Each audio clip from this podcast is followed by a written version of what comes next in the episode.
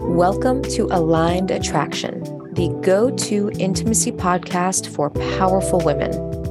I'm your hostess with the mostest, Lee Noto, master intimacy coach and psychedelic therapist, and I help powerful women like you unleash your wild feminine power so you can create heart throbbing love.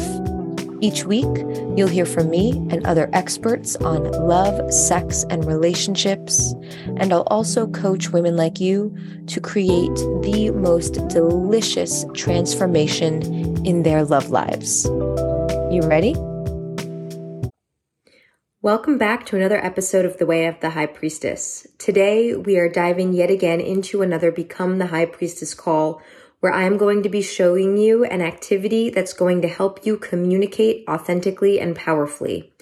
So for this one, you're going to want to have a pen and paper handy or somewhere to take notes because you're going to be writing down as I walk you through this activity as we uncover fears, needs, desires, and assumptions.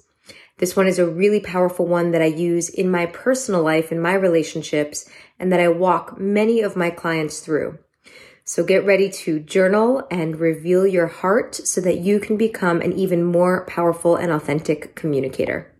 So, something I'll, I'll share with you, ladies, because in, integrity is something that I have found is really important when it comes to how we show up in relationship. And when we're not in integrity, it's not always because we, and it's rarely because we don't want to be.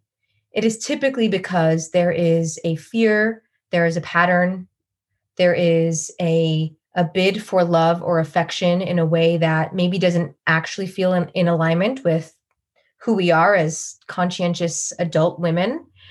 There are many reasons why we can act out of integrity. And um, i'm going to share a couple of just quick exercises that have really helped me understand what integrity looks like for me.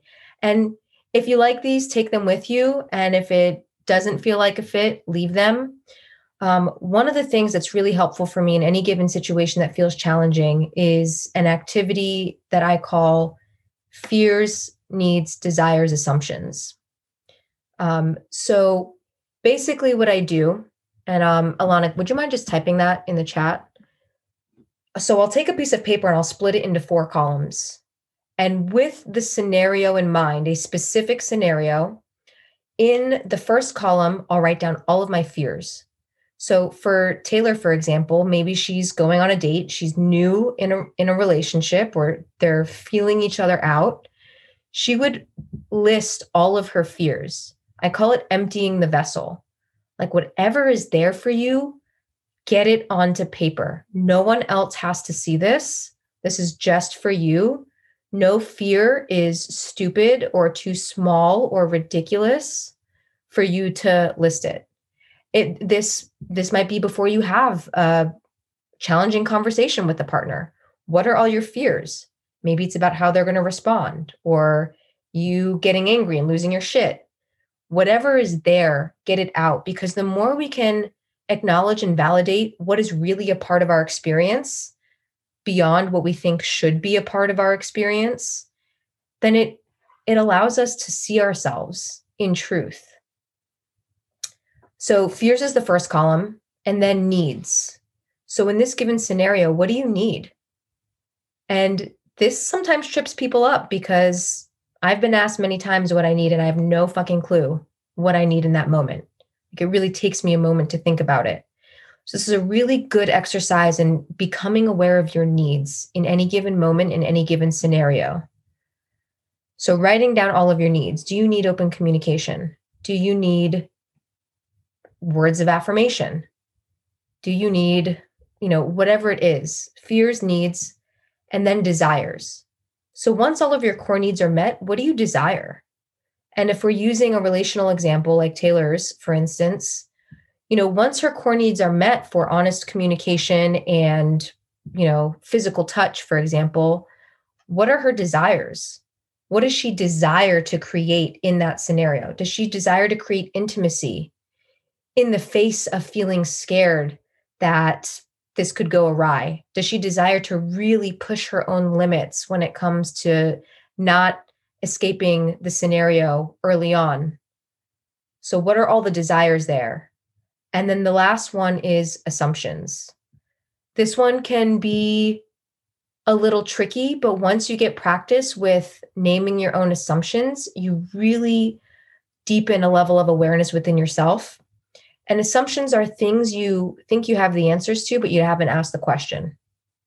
So maybe I'm I'm just using a random hypothetical example and Taylor as the example.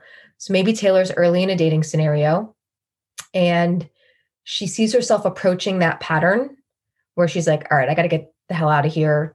You know, it could potentially be because there's an assumption that maybe he's not interested.